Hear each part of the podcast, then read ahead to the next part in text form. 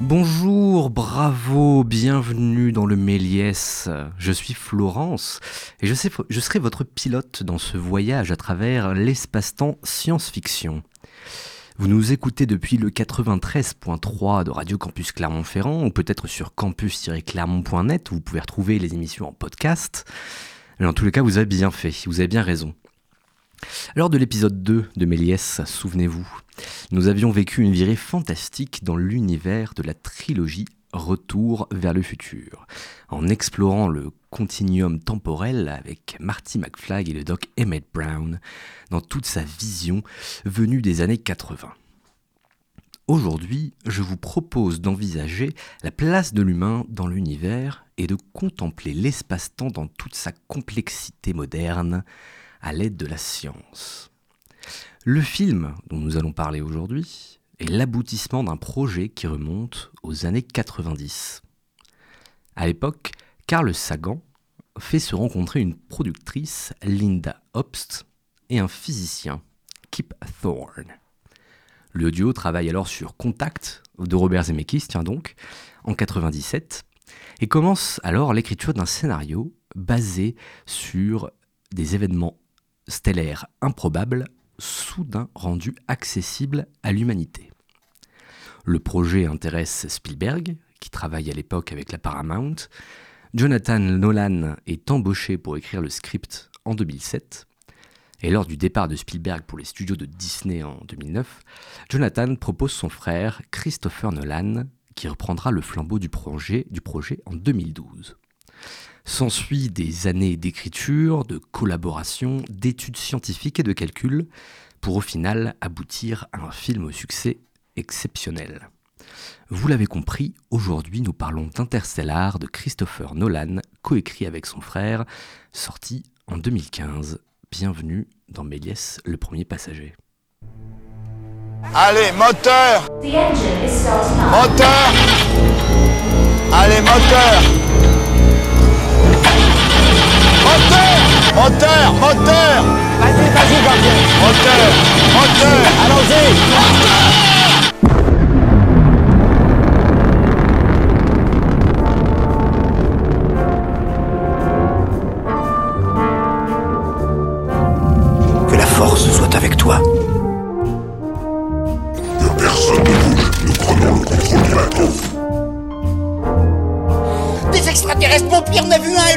de ma chambre, il était vous, c'était vous, il est comme ça, en gros, comme ça. Le Terminator, créature cybernétique modèle 001.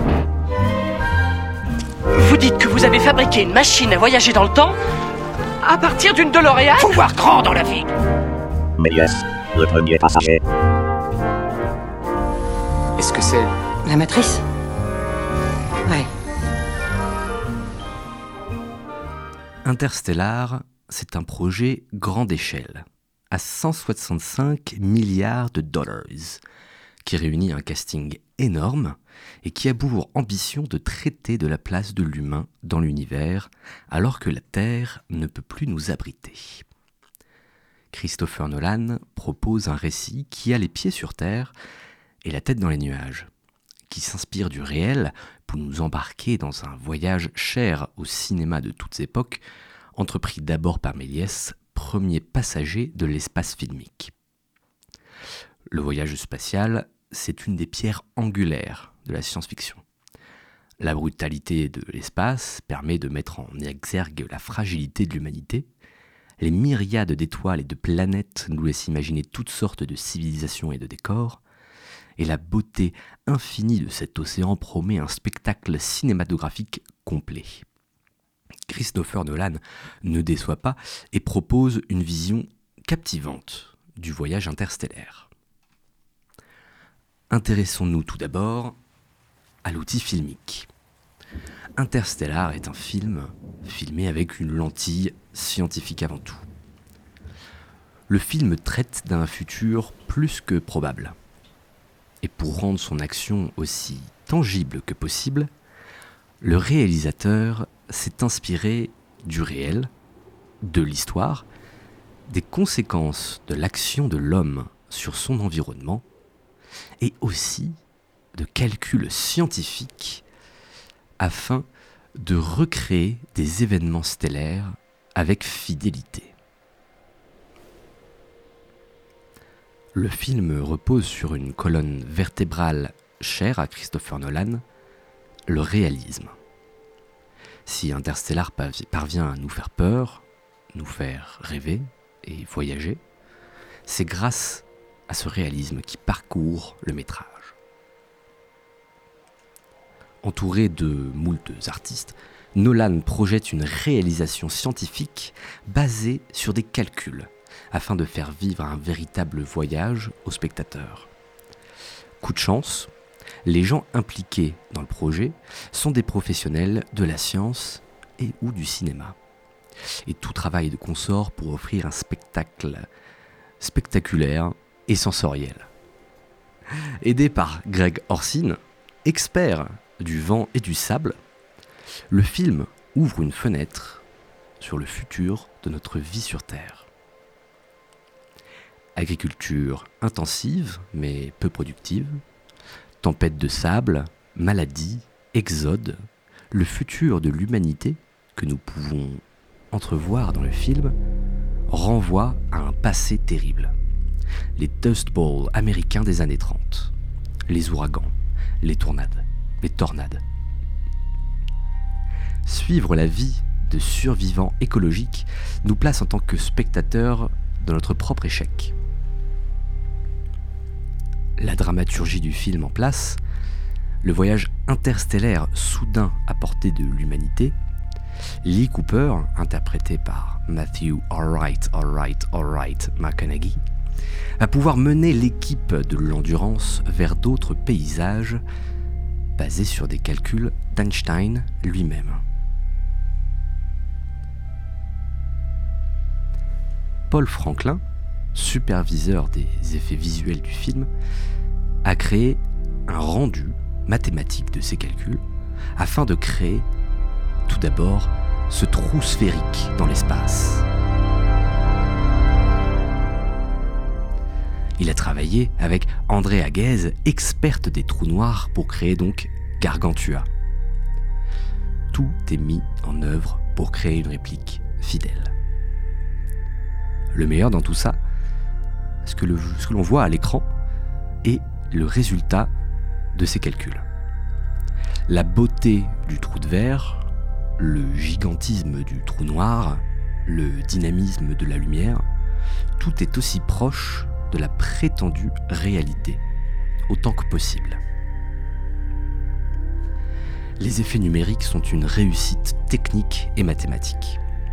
Mais le voyage en lui-même est époustouflant, grâce à des techniques qui rendent honneur à Georges Méliès. Christopher Nolan est un cinéaste relativement classique. Un aspect de sa technique qui tombe bien dans le cas d'Interstellar. Le film est un voyage visuel, dès les premières minutes du film. Le changement de ratio et de pellicule passant du 35 mm à l'IMAX 70 mm permet de renforcer l'identité visuelle du film, nous plaçant au plus proche des personnages avant de prendre des allures documentaires. Le film oppose alors ces deux visions, une vision des individus, proches du sol et des émotions, et une vision démesurée, où le vaisseau endurance n'est qu'un point blanc dans l'espace infini.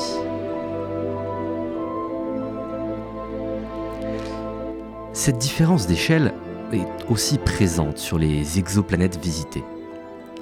L'eau est une composante vitale de la recherche d'exoplanètes qui pourraient accueillir la vie humaine, comme l'explique Nathalie Batala, passionnée, euh, excusez-moi, rechercheuse de planètes passionnée à la NASA et, au centre de recherche Ames. Elle a aidé Nolan à créer les planètes qui pourraient habiter, habiter la vie humaine. La contrainte de la présence de l'eau permet à Nolan de proposer des univers où cette ressource n'est pas une chance, mais bel et bien un obstacle de plus. Imaginez un instant, si vous n'êtes pas thalassophobe, une planète océan, où les vagues, contrôlées par l'impact du trou noir Gargantua, sont aussi grandes que des montagnes. Le mouvement constant de l'eau et du temps précieux est marqué par le rythme d'une trotteuse. Minimalisme sonore qui vient s'amplifier à la tournure dramatique de cette séquence, une des plus stressantes du film, qui lance la course effrénée du métrage.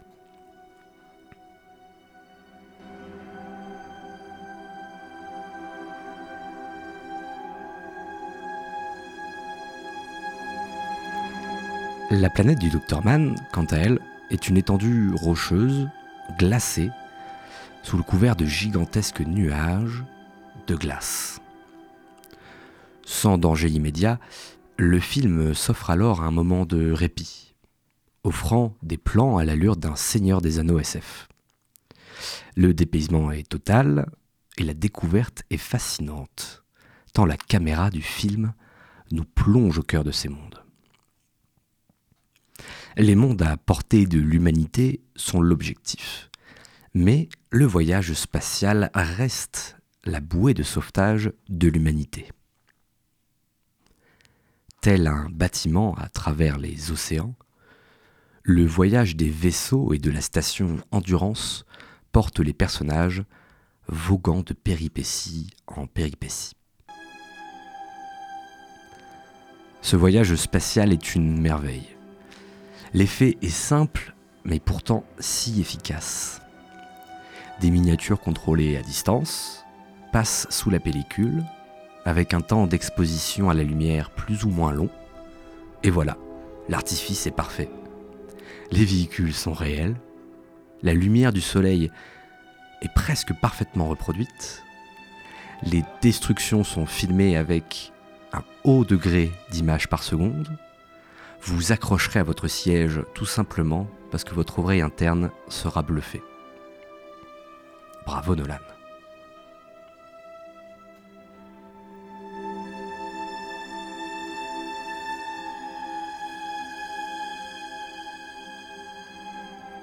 Cette vision scientifique et ce réalisme ne sont cependant pas ce qui fait la singularité du film.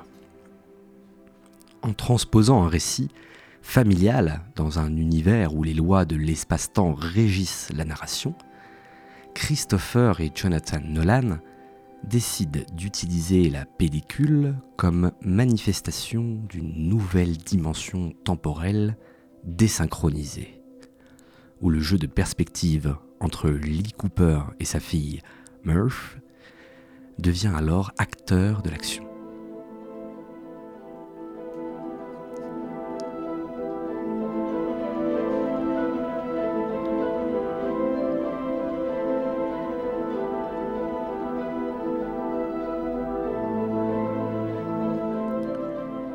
Comme l'explique. Excusez-moi. Comme l'explique Kip Thorne dans le documentaire et le livre The Science of Interstellar, source de cette émission sur le film, l'espace et le temps ne sont pas deux entités séparées, mais bel et bien liées. La densité d'un corps dans l'espace influe sur la fabrique de l'espace-temps à travers ce que l'on nomme la gravité. En effet, le temps s'écoule plus vite sur Terre que dans la stratosphère. Effet renforcé par la présence d'objets massifs tels qu'un trou noir, ce qui vient altérer la perception du temps de Lee Cooper et de l'équipage pour qui les années terriennes ne sont que des heures dans le système Gargantua. La première partie du film se concentre sur le point de vue de Lee. Après un voyage de plusieurs années, il est alors spectateur du vieillissement de ses enfants. Progressivement, avec Tom, joué par Timothée Chalamet, puis Casey Affleck, et brutalement avec Murph, euh, joué par Jessica Chastain à l'âge adulte toute la dramaturgie de son absence est alors renforcé par cette accélération du passage du temps.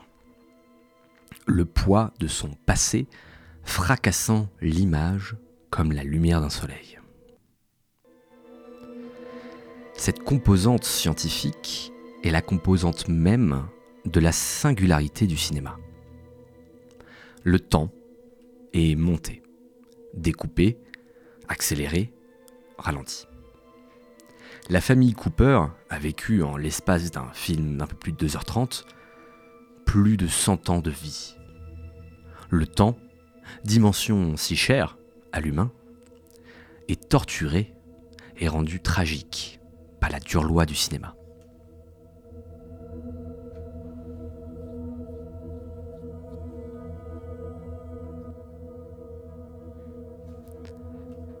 Cependant, l'espace-temps n'est qu'une perspective dans un film.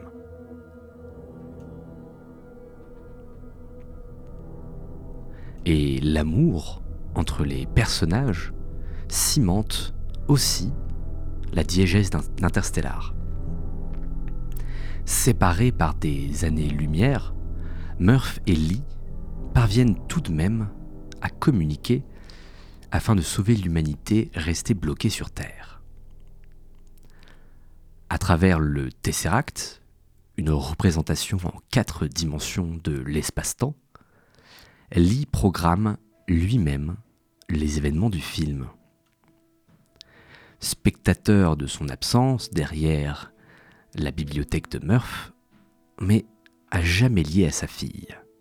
Le poids énergétique de leur relation permettant de réduire les probabilités et donc de communiquer. Le film, dans cette séquence, passe de l'autre côté de la science-fiction. Le voyage au-delà de l'Event Horizon et dans le Tesseract sont des représentations d'une philosophie et de théories dimensionnelles qui surpassent notre compréhension.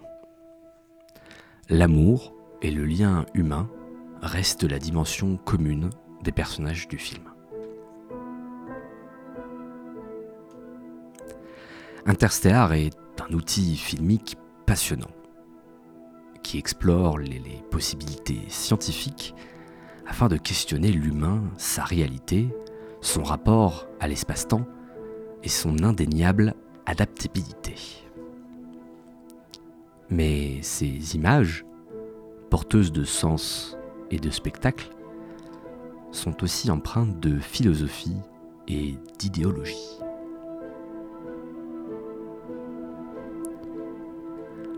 L'opposition entre l'individu et le groupe, au centre du message, est une énergie potentielle bien plus féroce qu'un trou noir supermassif. Vous êtes toujours sur Radio Campus 93.3 à bord du Méliès. Attention aux vagues gravitationnelles sur les ondes, je capte un signal musical qui devrait vous plaire. On se retrouve juste après ça.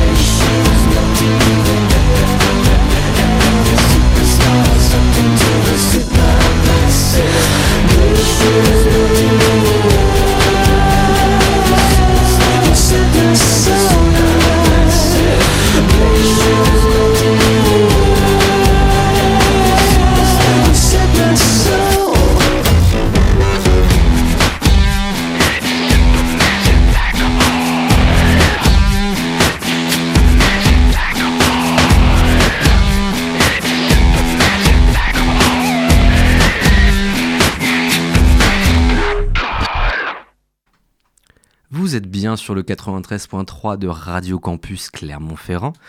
C'est toujours Méliès, le premier passager, et vous venez d'écouter Muse avec Supermassive Black Hole.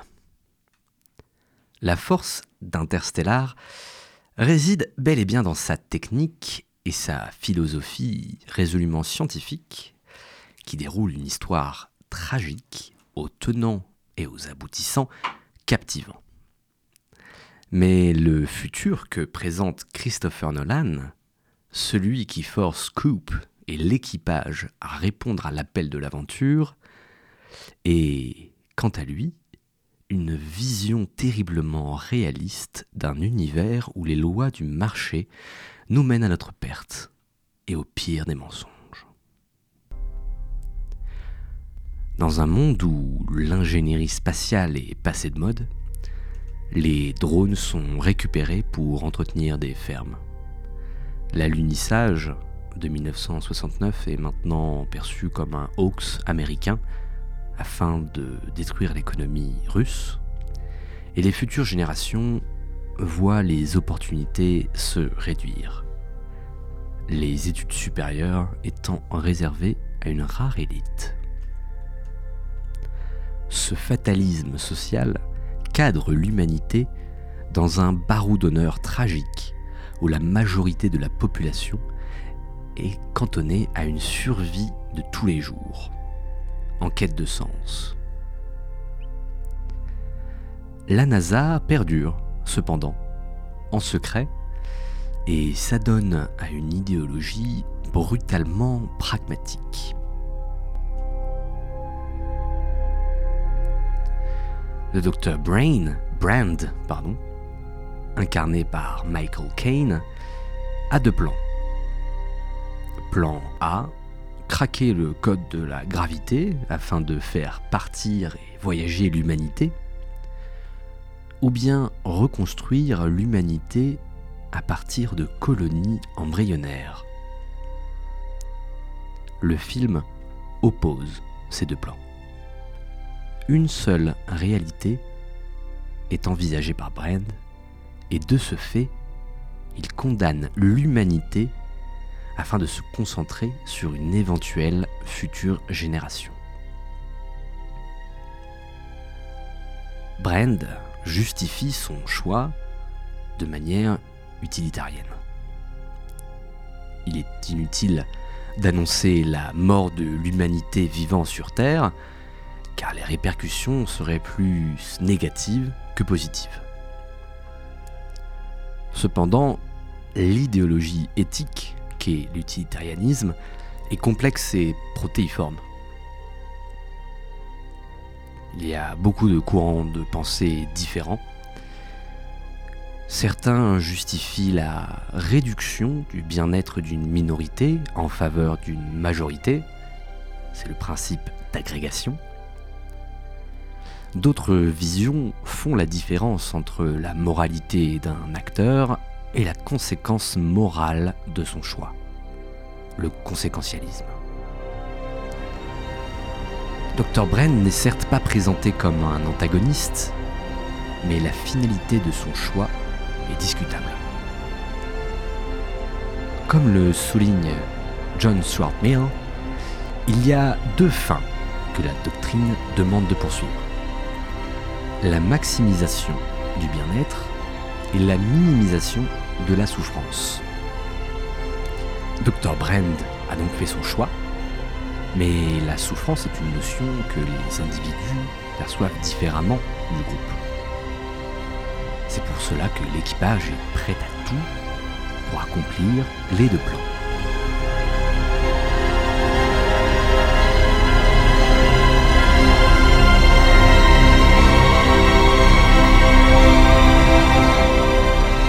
Le film est bel et bien une étude de l'humanité, qui se sert de ses personnages comme de cas d'étude.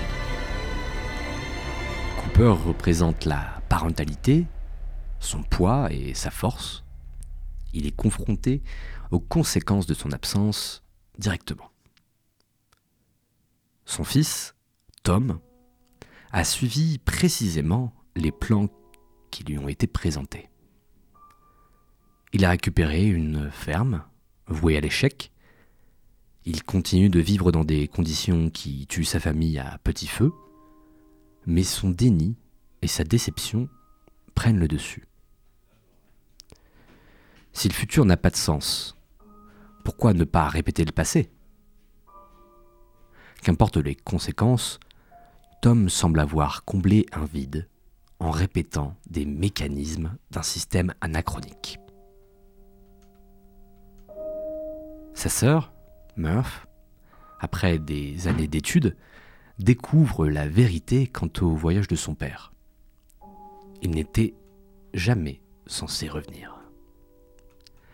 Animé par la volonté de comprendre son père et son possible départ volontaire, et afin de combler la distance qui les sépare, Murph décide alors de porter le poids de l'humanité sur son dos, lui rappelant qu'elle est capable de dépasser des frontières. Elle permet à l'humanité, à la fin du film, de quitter la Terre et de vivre dans l'espace, en ayant suivi les préceptes donnés par son père. La force de gravité d'une relation c'est aussi ce qu'on peut observer chez la fille de Brand, jouée par Annette Hathaway, qui pense que l'amour qu'elle ressent pour un des pionniers, le docteur Edmund, est une preuve scientifique à traiter avec autant de crédibilité que d'autres variables. Lee semble ne pas partager ce point de vue, mais ses actions disent bel et bien le contraire. La force de l'être humain réside en sa perception de l'autre. Envisager sa place dans un système est la force de l'humanité et ce qui cimente les actions des protagonistes. Cette force d'universalisme est au centre du propos du film. Mais quelle est la véritable force de cette dimension qu'est l'amour? L'amour traverse l'espace, le temps, perdure même après la mort. Mais quels sont les dangers d'une telle connexion? Le docteur Mann, interprété par Matt Damon, échoué sur une planète glacée sans espoir, décide de mentir et d'utiliser la compassion et la logique humaine à son avantage. Il attire l'équipage grâce à une invitation sur son exoplanète et plonge dans un sommeil potentiellement infini.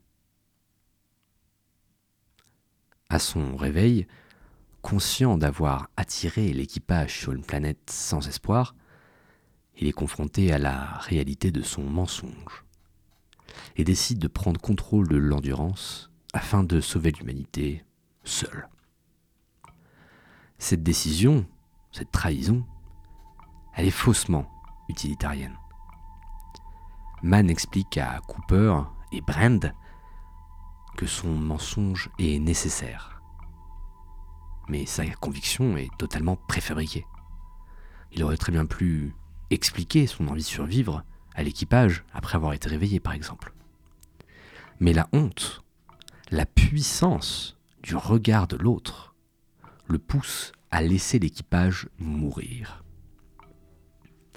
Nul ne sait comment il ou elle réagirait face à une peur cosmique comme celle de mourir seul à l'autre bout de l'univers. Mais tout le monde connaît le poids du mensonge et le poids de la honte. La question qui subsiste de ces études de personnages est selon moi vitale qui doit mener notre voyage interstellaire? Qui laissons-nous derrière nous? Quelles valeurs composeront le moteur de notre exode? Dans Interstellar, ces valeurs sont à l'échelle de l'humanité. L'amour, le mensonge, l'espoir, le fatalisme. Face à un choix cosmique, est-il juste ou même sain de prendre une décision? Qui peut supporter le poids d'une vie de mensonge. Qui est prêt à faire face à l'injustice qu'il ou elle impose à ses proches? Que serons-nous après ce voyage? Si le plan A n'avait pas fonctionné, l'humanité se résumerait à une poignée de scientifiques et une colonie d'embryons qui, à l'âge adulte, serait confronté à la réalité de son existence, une génération déracinée de force, sans réel ancêtre, et avec un seul but, permettre à la génération suivante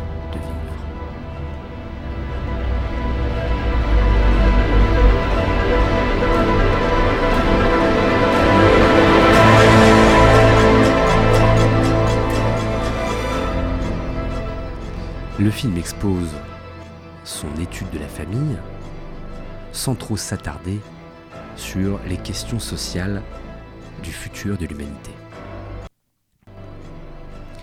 En effet, il n'y a que très peu, voire aucune, allusion à la religion, par exemple, qui est un des thèmes principaux du film Contact de Robert Zemeckis en 97. Les concepts présentés par Interstellar sont extrêmement complexes et durs à comprendre pour un spectateur ou une spectatrice lambda. Mais cette volonté de complexité semble avoir été choisie par les réalisateurs et les producteurs du film, désireux d'allumer la flamme dans le cœur des prochains astronautes et scientifiques plutôt que de vouloir éduquer la population au voyage interstellaire. Que laisse-t-on derrière nous? Le mensonge, le contrôle? Qui choisira les règles du prochain voyage interstellaire? Christopher Nolan donne des réponses sans forcément s'attarder sur les conséquences. En effet, le docteur Brand et la NASA semblent à eux seuls décider du sort de l'humanité. Lee, quant à lui, met en péril la mission pour retrouver sa famille et réussira. Mais s'il n'avait pas réussi, l'identité de l'antagoniste du film serait au final un concept beaucoup plus gris alors qu'ici le docteur Mann, le docteur Brand, excusez-moi, s'impose en tant que protagoniste, euh, tout simplement parce qu'il condamne l'humanité à rester sur Terre. Si il avait eu raison, si l'équation de la gravité n'avait pas été décryptée, il aurait eu raison alors de laisser l'humanité sur Terre. Interstellar, c'est donc un film extrêmement complexe, qui propose un voyage magnifique à travers l'espace, mais pas sans question et pas sans problème.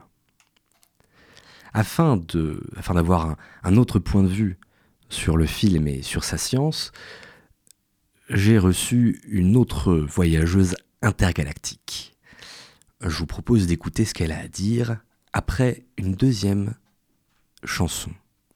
Je vais dire une deuxième pause musicale mais apparemment, l'équipage de Radio Campus euh, n'est pas toujours d'accord avec cette expression-là. Donc ce n'est pas une pause musicale, c'est une activité musicale. Je vous propose d'écouter grand vos oreilles et de voyager à travers les étoiles avec Ellie Dixon. C'est parti, sur Radio Campus 93.3.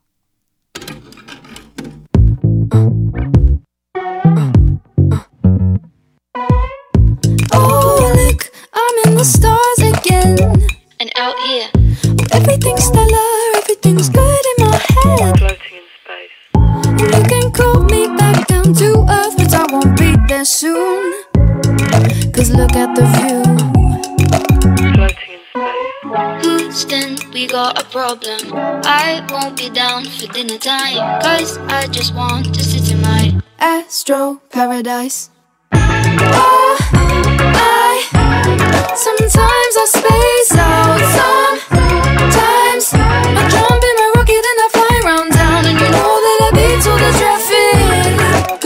all the traffic. Cause I'm intergalactic. And I can't help myself. You can drive your car, I'll be in my spaceship. Mercury, Venus, I call that a day trip. Pulling up, you think you've got the right gears. You're doing miles, but I'm doing light years. Revving up your engine, but it's anticlimactic. Try follow me, but my passport intergalactic. Can't believe when I pull up in my UFO cosmic. Think you lost your job back there where you dropped it?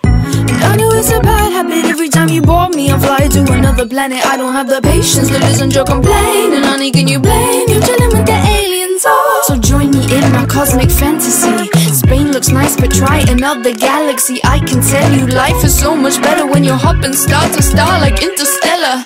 Houston, we got a problem. I won't be down for dinner time. Cause I just want to sit in my Astro paradise. Oh, sometimes I space out. Sometimes I jump in my rocket and I fly around town, and you know that I beat all the traffic. Cause I'm intergalactic, and I can't help myself. I can't tell you what is best or where I'm gonna fly to next. But tell me, we'll come home when I'm back on Earth. I just need to slow down sometimes, sometimes. When I take my eyes off of the stars and step off Jupiter and Mars, just know your face is out of this world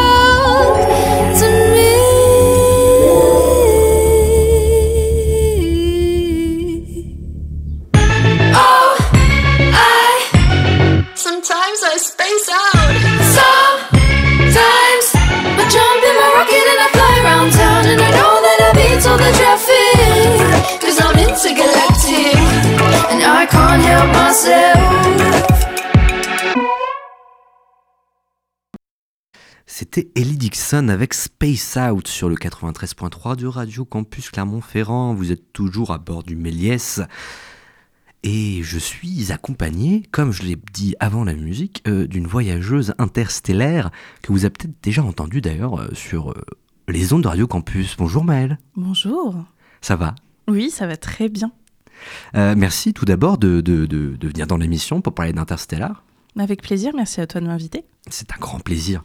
Et, euh, et moi, j'aime bien demander à mes invités, euh, quand on commence la discussion, eh ben, que- quel est ton rapport en fait avec la science-fiction? Est-ce que tu es une grande fan? Est-ce que, est-ce que pas du tout? Alors, la SF, c'est pas mon genre de prédilection. Euh, Mhm. je suis plutôt une amatrice de fantasy. Je pense que c'est lié au fait que quand j'étais très jeune, euh, j'ai lu beaucoup de contes et j'étais très attirée par le merveilleux. Et je pense que du coup, mon chemin s'est fait assez, de manière assez classique. Je suis passée du merveilleux à la fantasy et du coup, c'est ce que je recherche également au, au cinéma, je pense. D'accord. Euh, du coup, t'es- t'évites plutôt la science-fiction ou tu, ça va Des fois, t'acceptes quand même? Alors, j'accepte quand même, mais il y a quelque chose, et j'arrive pas exactement à mettre le doigt sur ce que c'est exactement, mais il y a quelque chose qui me dérange, ou je pense peut-être qui me manque dans la Mhm. SF. Euh, pourtant, j'apprécie certains contenus de, de SF au cinéma, par exemple. Euh, J'aime beaucoup euh, des films comme Premier Contact, Uh-huh. Cloud Atlas, euh, Wall-E dans Même le... Dune euh, Dune, euh, oui, oui, j'ai beaucoup aimé. Ou, euh, cinéma d'animation, j'ai beaucoup aimé Wall-E. Mhm. Et puis, j'aime les films de, de Nolan. J'aime beaucoup In- Inception et Interstellar. Donc, ça va, c'est bon, on va pouvoir en parler aujourd'hui. Bon, ça, ça va, va, je- alors. je, je tolère. C'est marrant du coup que tu mentionnes Wally parce que le film est inspiré de, en partie de Wally. C'est une inspiration qui est citée par Jonathan Nolan et Christopher Nolan euh, dans l'écriture du scénario. Ah ouais, Mais avec cette idée de l'humanité en bout de course. euh, Mm, de devoir repeupler la planète. Ouais, euh, c'est ça. mm. Euh, donc, euh, donc Interstellar, t'aimes bien du coup. Oui, bah, j'aime même beaucoup. C'est vraiment un film. euh, moi, c'est difficile d'y être insensible. hein, C'est un film qui fait rêver. L'imagerie est incroyable. puis, je trouve que c'est aussi. tu tu l'as bien mentionné précédemment, mais c'est une très jolie histoire de famille. Donc, c'est vrai que même si je me dis à première vue, j'aime pas la SF, j'aime quand même beaucoup certains contenus de SF et Ouais. notamment Interstellar. Bah, ouais, le fait est que visuellement c'est un spectacle euh, dingue. Quand il y a la musique euh, de, de Hans Zimmer qu'on a pu Mm. écouter pendant l'épisode, la musique qui, qui s'envole, euh, les, les plans qui s'enchaînent avec une beauté incroyable. On ne peut pas être insensible, bien sûr. ça, les, les couleurs, les, les images, enfin tout est Mm, absolument incroyable. Tout est, tout est vraiment très bien. ouais. J'avoue, c'est un bon film. Bon choix, bon choix.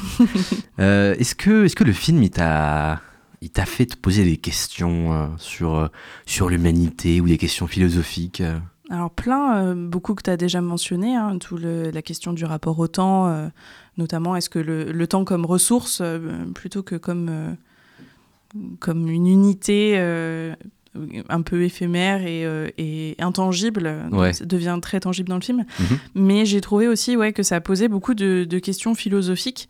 Et, et je- je- tout à l'heure, tu parlais de d'utilitarianisme. Mhm. et euh, moi cette question là j'ai trouvé que c'était très proche en fait du, du problème du, du tramway le, le problème ou le dilemme du, tramway le, trolley problem en anglais. Ce, cette idée de, euh, de, de la enfin ce questionnement qu'a la NASA et particulièrement le Dr Brand euh, et Murph euh, par, par la suite sur qui sauver qui sacrifier euh, en fait je trouve que le plan A comme le plan B de la NASA illustre ce problème parce que dans tous les cas, il y aura des gens qui seront sacrifiés, que ce Mm, soit qu'il y les astronautes, euh, voilà, ou euh, les civils vivant sur Terre. euh, Il y, a- des sacrifices qui sont faits pour, pour sauver l'humanité. le, le problème du tramway, euh, rapidement, pour, euh, pour ceux qui connaîtraient pas, Ah oui, j'ai Euh, bien sûr. oh, dans l'idée, c'est quelque chose, en fait, c'est tellement, ça revient tellement, en fait, dans la pop culture. Oui, c'est ça. C'est quelque chose maintenant, en fait, on y est tous habitués, parce qu'en plus, dans notre société euh, capitaliste, Mhm. eh ben, il est un peu forcé, en fait, hein, ce, ce problème du tramway. Donc, vous êtes devant euh, des rails de tramway. Euh, le tramway se dirige vers cinq travailleurs qui risquent de périr sous.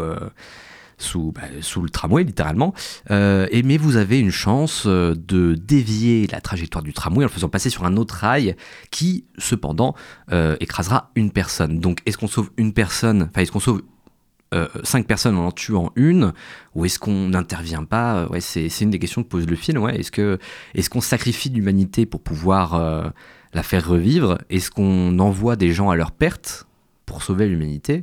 C'est bah ouais, c'est encore ouais, cette idée d'individualisme et de et, et du et de, de, de collectif en fait. Oui, mais je trouve que le film y apporte une, une solution. Enfin, Mhm. il, il apporte sa propre réponse à, à cette, à, ce, à ce problème. Ce Cooper se jette sur la voie. Non, mais c'est assez rare. euh, il n'empêche, dans, dans beaucoup de contenus, on, on se On pose la contente question. de poser la question. Et là, le film y répond parce que euh, Murph, donc euh, euh, Jessica Chastain, euh, c'est Mackenzie Foy euh, qui, Qui la joue quand elle est jeune, merci. Quand elle est jeune, je t'en prie. Elle, elle vient renverser le problème et elle apporte sa solution. La solution, celle qui est jugée éthiquement comme bonne, c'est celle qui minimise vraiment les pertes. C'est-à-dire que les astronautes qui, qui sont partis dans l'endurance sont sauvés, enfin ceux, ceux qui peuvent encore être sauvés. Ceux qui sont toujours en vie C'est ça. sont sauvables. Voilà. Et, et, euh, et l'humanité est sauvée. Donc euh, voilà. Et en plus, ça n'empêche pas le deuxième plan, en fait, de refaire euh, des colonies embryonnaires pour rebooster la population à la rigueur. Oui, c'est ça. faire ça, Donc c'est le meilleur des le meilleur des mondes quoi. le moins pire des mondes, ouais. Oui. Qu'est-ce que tu penses, toi, de, de ce choix entre emmener l'humanité autre part, la faire quitter la planète, ou créer une autre humanité à travers, du coup, bah, cette colonie d'embryons euh, Moi je pense que moi je suis un peu de l'avis de, de Murph et de, de Coop. Enfin c'est ça me paraît euh, hallucinant de laisser de côté euh, la l'humanité, enfin le, oui, l'humanité telle qu'elle est, Ouais, telle ouais. qu'elle existe, les habitants de la Terre, euh, enfin là, les terriens actuels, ouais, de les laisser tomber pour recréer une humanité. je... Mais pour autant, j'ai un peu de mal avec la, la vilainisation du Dr. Brand. Ouais. euh, parce que, bon, Murph, c'est clairement l'hé- l'héroïne du film. hein, c'est, euh, Oui, c'est elle qui résout les conflits. euh, voilà. Et elle, elle sauve aussi la famille de, enfin, oui, la famille de Tom, son, son frère. Mm. Et c'est bah, elle qui reçoit les données de, de Cooper. Je te laisse continuer. Oh, Non, non, mais pas de souci. Et du coup, elle, elle s'emporte fort contre le Dr. Brand, et du coup, ça nous le rend très antipathique. Mais euh, je, je crois que tout à l'heure, tu disais le contraire, donc c'est intéressant, parce que moi, j'ai pas du tout le même point de vue sur, euh, sur le Dr. Brand. Et je trouve qu'à la fin du, du film, le- son sort, il est pas vraiment réglé pour moi, et la, la question demeure de euh, est-ce qu'il l'a fait, est-ce qu'il a caché la, la vérité sciemment euh, pour euh, des, des raisons et des questions utilitariennes ou est-ce qu'il a fait ce qu'il a pu avec Mhm. ce, ce dont il disposait euh, à, à- à la fin Et euh, ben, je trouve que ça, du coup, ça pose une, une autre question euh, subsidiaire, une autre question philosophique et éthique. C'est est-ce qu'il vaut mieux, et ça t'en parlait tout à l'heure, la vérité euh, brutale qui fait mal et qui euh, anéantit l'espoir, ou est-ce qu'il vaut mieux un mensonge euh, qui, qui l'entretient et qui, même si c'est vain, mais un truc qui Ouais. reste un- laisse les gens un peu dans le flou, mais avec douceur? Ben, je trouve que le problème, c'est le fait que il... on, on dirait pas en fait que l'humanité est au courant qu'il y a des embryons, enfin qu'il y a une colonie embryonnaire qui va partir dans l'espace. Et... du coup, en fait, ben, c'est le si le plan A fonctionne pas, le plan B, est-ce que les gens sont au courant en fait? Du coup, est-ce que juste les humains meurent et est-ce que les embryons euh, seront ben, du coup les nouveaux euh, les nouveaux humains sur notre planète? C'est un peu laissé euh, comme du coup le sort du Dr Brand et de la vision qu'on a de lui dans le passé. C'est vrai que c'est un peu laissé. C'est bah c'est ouais, il y a il a pas de point final quoi. C'est on Oui. sait pas trop. Mais par rapport à ce que tu dis, euh, je pense qu'effectivement, l'humanité, elle n'est pas au courant. Ouais. Mais, euh, mais, mais de même que l'humanité, elle n'est même pas au courant que la NASA existe encore. Oui, parce qu'ils sont cachés. Et, et selon moi, là, à partir de là, en fait, il y a déjà un problème. Plan A, plan B. À partir de là, il y a déjà un problème parce qu'on est dans une société qui, où apparemment les ressources sont extrêmement rares. Euh, L'humanité devrait être au courant euh, quand même de, de ce qu'on fait. Oui, mais l'humanité euh, refuse, réfute et rejette la NASA, rejette euh, l'alunissage, comme tu le disais. Enfin, Mhm. ils n'ont pas envie de- d'entendre parler d'eux. Ils, Ouais. ils leur apportent aucune crédibilité. Donc, d'un autre côté, même s'ils le disaient, quel poids ça aurait? Et moi, je me demande si ce, cette décrédibilisation de la NASA et de la, de la course spatiale, je me demande si elle n'est pas conçue en fait par le gouvernement, qui euh, peut très bien dire, alors certes, euh, c'est, imaginons que c'est une réalité, on est allé sur la Lune, hein, c'est ce qui s'est passé, le gouvernement peut très bien décider de donner une nouvelle version pour justement saper la volonté euh, des, des jeunes d'imaginer euh, être astronaute ou ingénieur, pour au final ouais, les cantonner à des choses plus, pr- plus pragmatiques comme l'agriculture par exemple. C'est fort possible. Et, et c'est pas indiqué dans le film au final. Mais c'est sans doute, c'est sans doute le cas parce que Sans doute. c'est c'est- d'un point de vue politique, c'est sans doute euh, dans, dans la situation dans laquelle ils sont ou de manque de ressources, Ouais. c'est sans doute le, Sans doute le cas, ouais. le cas. Ouais. La- le contrôle et le mensonge, ouais, ils sont vraiment au cœur de cette société du futur. Euh, T'avais envie d'abord- d'aborder un autre point aussi? Tu voulais parler de déterminisme euh, Oui, ben comme comme tu l'as un peu dit euh, tout à l'heure déjà dans ta première, enfin la première partie de l'émission. euh, pour moi, à, à travers le personnage de Coop, donc de Matthew McConaughey, et euh, le personnage aussi de Tars, le, le robot, on- Oui, j'ai pas parlé des IA, mais Non. de Tars, c'est quoi l'autre déjà? Euh, Case, Tars et Case qui sont, qui sont très humanisés justement avec des enfin avec des une sensibilité humoristique, une sensibilité de d'honnêteté, de, de, de confiance aussi, bien sûr. très important. Euh, ouais, bah, du coup, ces deux, ces deux personnages-là, je, je- je trouve qu'ils posent vraiment la question de, du destin et de la fatalité. Est-ce que euh, ils sont euh, acteurs du destin que euh, they, ils, euh, Il. ces êtres supérieurs euh, de- futur. du futur, euh, ont décidé pour eux et pour lesquels ils ont été choisis. C'est ce que le film nous laisse entendre pendant très longtemps. Et le- je trouve que le personnage de Anne Hathaway, euh, Amelia, elle, elle incarne vraiment ça. Elle y croit très fort et c'est souvent elle qui vient euh, euh, parler de, de, ces, de ces êtres supérieurs. C'est elle qui, à qui Ouais. arrivent les expériences. euh, enfin, je trouve que c'est elle voilà, qui ramène à cette théorie-là de ces êtres cosmiques. Ouais, c'est ça. Bah, ça remplace un peu la religion au final. Oui, Parce que c'est des êtres donc. alors, il existe des trous de verre dans l'hum- Il pourrait exister des, des trous de verre dans l'espace, mais apparemment, ils seraient subatomiques et extrêmement courts. C'est pour ça qu'en fait, le trou, le trou de verre dans le film, il est forcément construit par quelqu'un parce qu'il est constant et assez grand pour qu'un vaisseau y passe. Et du coup, Mhm. c'est de là qu'en fait que leur vient l'idée de il, des gens qui auraient conçu du coup euh, Hmm. cette, euh, bah, cette, euh, ce, ce- Ces ce- cet outil, ces, ces anomalies qui permettent à l'humanité de, de s'échapper. Mais du coup, donc la fin du film, elle vient, elle vient renverser la situation et on apprend que c'est Coop et Tars, depuis le trou noir, qui sont à l'origine de toutes les perturbations et de toutes les anomalies qui Mhm. ont été constatées dans le passé. Parce qu'en étant dans le trou noir, en fait, ils ont capté les. les- bah, ils ont la donnée subatomique qui permet de craquer la gravité, justement. Mm. Et donc, si c'est eux qui sont les they, euh, ces êtres supérieurs, ils créent leur propre destin puisqu'ils ils- ils font en sorte de se retrouver euh, de dans cette situation-là. Enfin, c'est ce que Coop dit. Mais je- je- moi, j'ai un, un problème, c'est que je trouve que le film, il va pas au bout de l'explication parce que si, donc c'est eux qui ont créé le trou de verre et le trou noir, mais on nous dit jamais comment. Ça, ça, ça rejoint un autre problème que j'ai avec le film, dont on parlera peut-être après, mais et je trouve qu'en plus, avec le concept de boucle temporelle, qui est un, grand classique de la science-fiction, euh, le genre n'en finit jamais de poser ce problème. Et du coup, euh, ça m'amène à... à- enfin, je m'explique un peu mieux, pardon, je me rends compte que c'est pas très clair, mais, mais du coup, c'est systématiquement... euh, c'est mon moi du futur dans le passé qui a fait ça et du coup est-ce que il y a une- effectivement une forme de, de destinée qui fait que euh, ça c'est voué à se passer? Ou est-ce que c'est vraiment euh, euh, moi qui crée ma propre destinée euh, Ouais. et parce qu'il- que je fabrique mon futur et, et du coup, donc la, la SF et particulièrement celle de Nolan, j'arrive pas à savoir si elle est sartrienne, existentialiste, dans le genre euh, c'est l'homme fait sa destinée, ou si elle est euh, déterministe ou fataliste et donc euh, plus proche de Spinoza que de Sartre, quoi. Et, et je Mhm. trouve que le film répond jamais à cette question. Pas vraiment, ouais. Parce qu'en même temps, ouais, bah, par exemple, Brand qui, qui finit par arriver sur la planète de Dr. Edmund, qui se dit, bah, tout ça c'est grâce à l'amour, c'est nous qui le forgeons. Mais en même temps, du coup, Cooper, bah, qui, se force à voyager, qui se force à partir, en voulant rester, euh, du coup, euh, en envoyant ce message à, Murph. euh. ouais, je trouve que, pareil, c'est le film aurait pu gagner à répondre un peu plus à ces questions-là.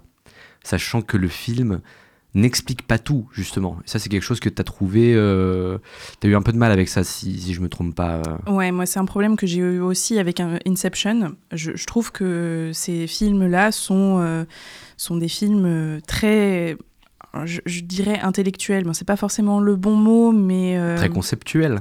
ouais, Et le fait est que c'est des concepts compliqués.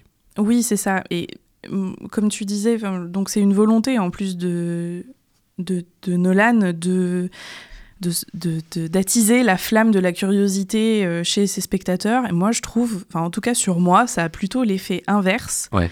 C'est-à-dire que euh, euh, c'est sûr, c'est indéniable, le film il a été hyper bien préparé, avec des tonnes de scientifiques, comme tu le disais, pour que ça soit le plus crédible possible, etc. Mais je trouve euh, le propos scientifique du film très opaque et peu accessible. Et, hum, et on, a, on a toutes ces explications dans le film avec ce jargon euh, scientifique euh, Ouais. spécifique qui est absolument pas vulgarisé. Et moi, spectatrice lambda, comme tu le disais, qui suis pas très éduquée aux théories scientifiques, ça me sort de, du film dans le sens où je comprends ce qui se passe, mais j'ai pas les clés pour comprendre pourquoi ça se passe. Ouais. Et, euh, et, et moi, j'ai l'impression que le film euh, se moque de moi et qu'on me dit euh, va, va, faire des, va, va lire Va des livres, va faire des recherches. Et, et moi, je trouve ça assez décourageant, justement, de se dire que on n'est pas assez bien pour, pour le film et pour ce Mhm. qu'il propose. Et, et moi, ça me, ça me rend un peu triste. Mais t'es pas la seule à partager ce point de vue. Je pense qu'il y a beaucoup de gens. Inception, c'était un peu le film qu'on comprenait pas. Et il y avait vraiment ce truc de ah bah moi j'ai compris, oh moi j'ai pas compris, le film est trop compliqué pour moi. Et au final, ouais, là il y a une- vraie, un vrai fossé entre le spectateur et le, et le produit du film. Mm. Alors qu'au final, bah, le film il dit un peu l'inverse. Il dit que qu'importe les lois gravitationnelles, euh, l'humain, l'humain connaît sa place, l'humain euh, sait, euh, sait où est son autre. au final, même si on comprend pas le monde dans lequel on vit, même si on est esclave de ses forces, eh ben on vit quand même. On n'abandonne pas tout à se dire on ne peut pas comprendre, donc c'est pas grave, on fait, on fait rien, tu vois. Ouais, ouais, ouais. Donc euh, ouais, je suis, je suis d'accord que c'est un peu, un peu gênant. Ouais. Mais oui, parce qu'en plus, c'est ce que tu disais. En fin de compte, euh, c'est l'amour, c'est, euh, c'est le, enfin voilà tout ce qui anime l'humain qui est même euh, le, le film enfin le, le propos du film c'est même que donc c'est ça le, la cause de toutes ces Ouais. de toute cette science en fait et C'est de- ça qui a tout lancé en fait. exactement. Et du coup je trouve ça dommage de nous noyer sous euh, tout ce jargon etc pour en fin de compte nous dire euh, Mais c'est lui qui l'a fait. C'est parce qu'il aime trop sa fille. Oui, mais en plus, ça, c'est- c'était une vraie critique de la part de plein de gens. C'était que à la fin, ah ben, en fait, c'est l'amour. euh, alors que c'est plus compliqué que ça. Mais c'est tellement plus compliqué que ça que ça en devient compliqué d'expliquer autrement que c'est l'amour, justement. oui parce qu'on n'a pas les clés pour comprendre euh, Exactement, autrement Mais je pense que Nolan, il aime bien créer des, des doubles ou des triples euh, visions de son film, en fait. Parce Mm. que c'est. Pour les gens qui comprennent ou qui ont envie de comprendre, c'est extrêmement. euh, c'est une grosse récompense, quoi, en termes d'endorphine. T'as compris le film, t'es t'es ultra content. euh, T'as as vu comment ça fonctionnait, un, un trou noir, les disques d'accrétion, tout ça. Tu te dis, ouais, c'est génial, mais. ouais mais c'est un peu snob c'est un peu snob parce qu'au final, ça t'intéresse pas plus que ça. Après, les gens vont dire regarde un autre film, mais au final, est-ce que justement, le but de la SF, c'est pas aussi de d'amener le propos euh, de, de manière de manière verticale directement au spectateur quoi. On regarde Retour à le futur, on comprend peut-être pas tout, mais le film passe un bon moment à nous expliquer pourquoi ça, l'événement A devient l'événement B. euh, alors qu'au final, là, c'est le film se base sur des trucs tout à fait réalistes, sur des, anomalies euh, et des événements stellaires euh, qu'on ne verra jamais de notre vie, hein, des trous noirs, des trous de verre, tout ça. Mais, mais laisse la science porter le discours sans l'expliquer forcément. Quoi. ouais exactement Ce, qui, ce qui peut être un peu dommage. La seule explication qu'on a, en fait, c'est l'explication à la Event Horizon, où on plie un papier et on fait un trou dedans, et puis voilà. Et encore, qui nous fait un petit schéma oui, voilà. Mais encore, c'est un truc, c'est en 2D, alors que bah, Ouais. justement, c'est de la 3D. Et quand on voit le trou noir, bah, là, on comprend que en fait, c'est vraiment incompréhensible, quoi.